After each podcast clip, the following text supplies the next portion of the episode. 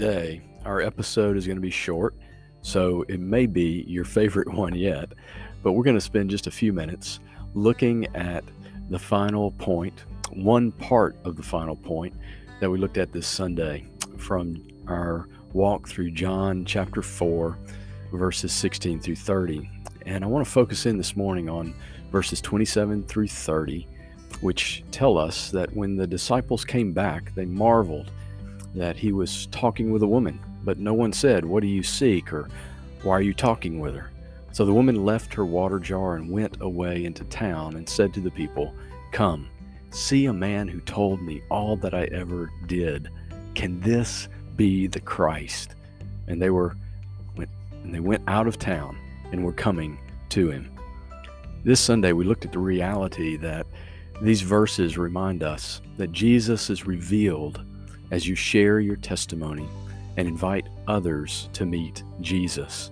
I want to break that into two parts, and today simply focus on the sharing your testimony part.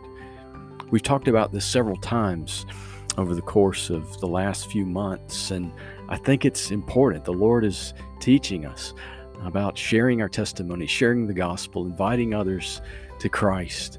And I want to ask you today can you share your testimony?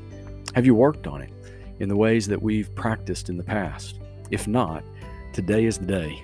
I want you to take time today to sit down and write out a very simple testimony. It's very short. You can do it within just a, a few seconds. Include two words that identify your life before Christ.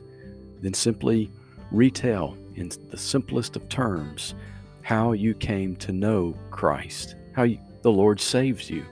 And then finally, think of two things in your life that are now true. They weren't before, but they are now because of what Christ has done in your life. And work on this testimony.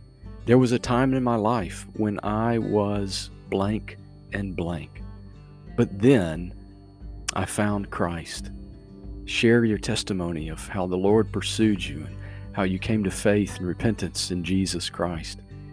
And then finish by saying this Now my life is full of blank and blank. Work on your testimony today. Write it down, practice it, and find someone to share it with.